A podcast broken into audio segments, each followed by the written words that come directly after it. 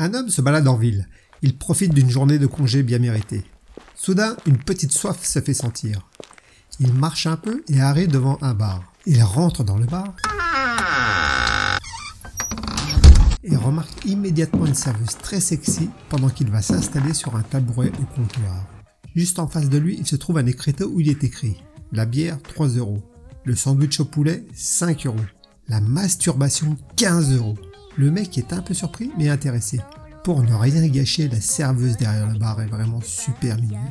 Elle est habillée bien sexy, bien excitante, avec sa petite robe courte là qui moule tout mais qui cache rien, des yeux pétillants de malice, et les cheveux longs comme une nuit sans fin et des jambes interminables. Il hésite un peu, puis il demande euh, S'il vous plaît, excusez-moi.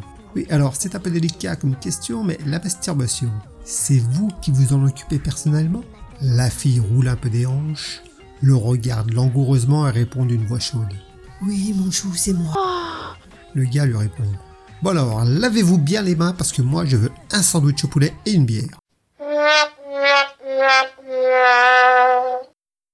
Merci d'avoir passé du temps ma compagnie. N'hésitez pas à liker, laisser un petit commentaire ou vous abonner et à bientôt pour de nouvelles aventures.